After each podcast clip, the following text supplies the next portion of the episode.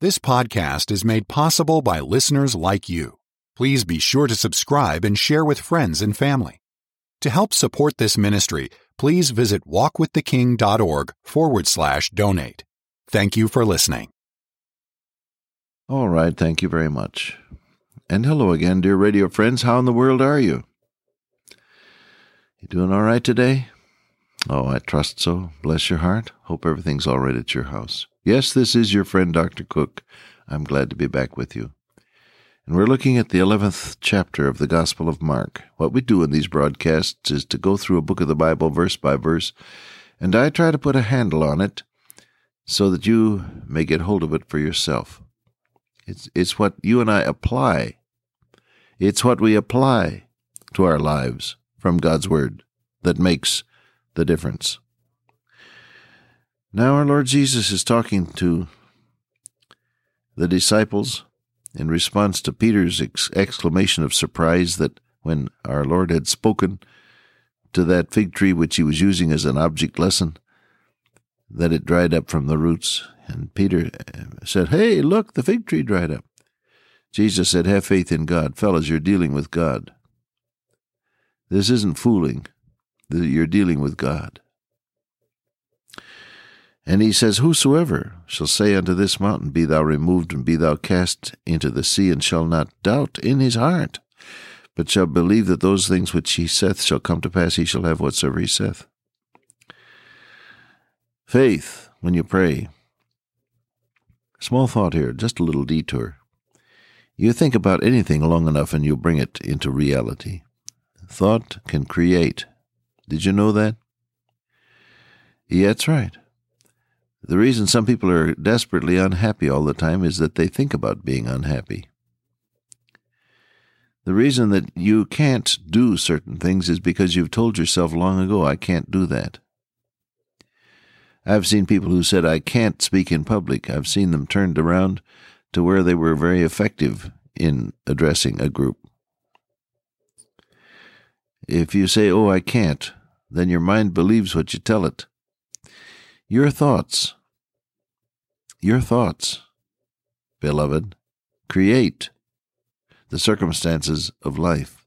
Now, you may not believe that, but you look around you and see what's happening in your own life, and you'll begin to realize that the things you've been thinking about have become the stuff of living.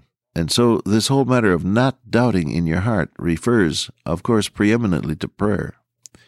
But there is a deep, valid psychological principle involved here that it's what you really believe in your heart, and you think about it, and you work on it, that's what comes to pass.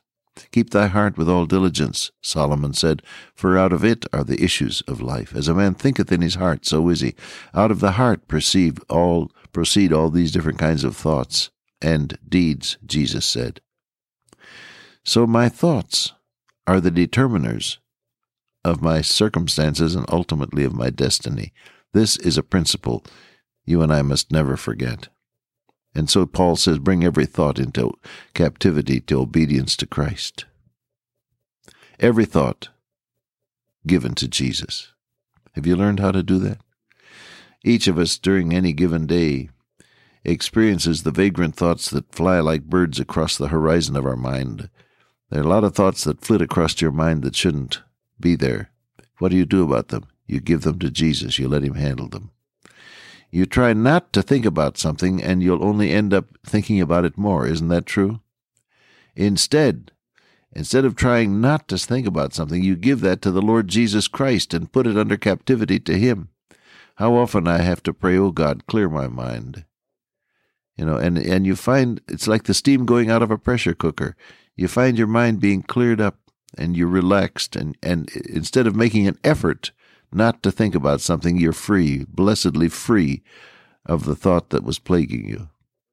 Learn to bring every thought to the Lord Jesus because your thoughts are things that turn into realities. All right, end of detour. Now we come to verse 24, a wonderful verse in Mark chapter 11. He had whosoever in verse 23, ending with whatsoever. Now he starts again with whatsoever. What things soever ye desire when you pray, Believe that you receive them, and ye shall have them. And when you stand praying, forgive. Now, notice uh, if you underline your Bible, here's something to underline. Underline the verbs desire, pray, believe, receive, have. You see those verb forms there? Desire, pray, believe, receive, and have. And then in verse 25, forgive.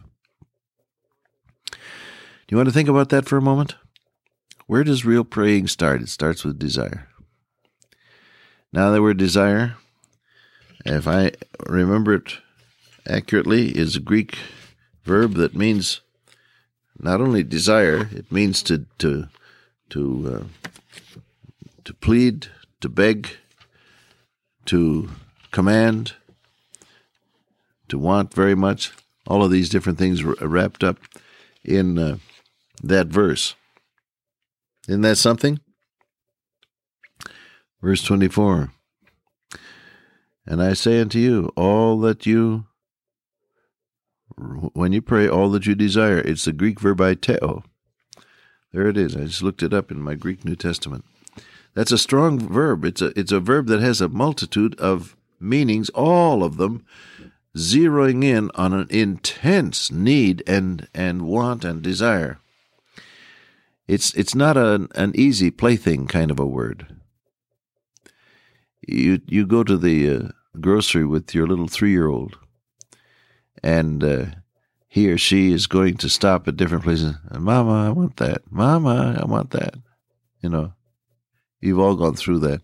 A little child grabbing for things that attract it at the moment candy, toys, pretty objects of one sort and another. And uh, as often happens, the child, when denied whatever he or she is asking for, will burst into tears. It seems a great tragedy at the time that I can't have what I wanted as I grabbed for it in the store. Now, this is something much more serious than that. What things soever you desire. It's a deep word. It's a it's a it's a heartbreak word. It's a desperate word. It's a pleading word. It's a word that that gives us John Knox praying in Edinburgh. I I went to the house where he where he prayed this prayer, he, crying out to God, saying, "Oh God, give me Scotland, or I'll die." It's a word that gives us a picture of Robert Murray McCheyne, great preacher of another century. As he went into his church and knelt down beside each of the pews where people sat and prayed and wept for his people. It's a, it's a word that gives us Moses saying as he prayed, O God, this people have sinned a great sin, yet now I pray thee if thou wilt forgive their sin, but if not, blot me out of the book which thou hast written. I'm willing to stand for all of them. It's a book. It's it's it's uh, this word desire is a word that gives us the Apostle Paul saying, I could wish myself accursed from Christ for my brethren, my kinsmen after the flesh. Praying for his his chosen, God's chosen people, his brethren. Desire. Desire. It's Hannah praying in the temple, asking God for a child. And her feeling was so deep that she could scarcely formulate the words, but she stood there in the temple and prayed quietly the words weren't coming out audibly, and old Eli thought that she had had too much wine to drink.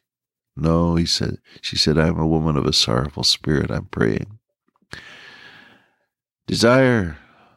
This is a deep word. It means something that you're desperately in earnest about. And he said, when you pray about that,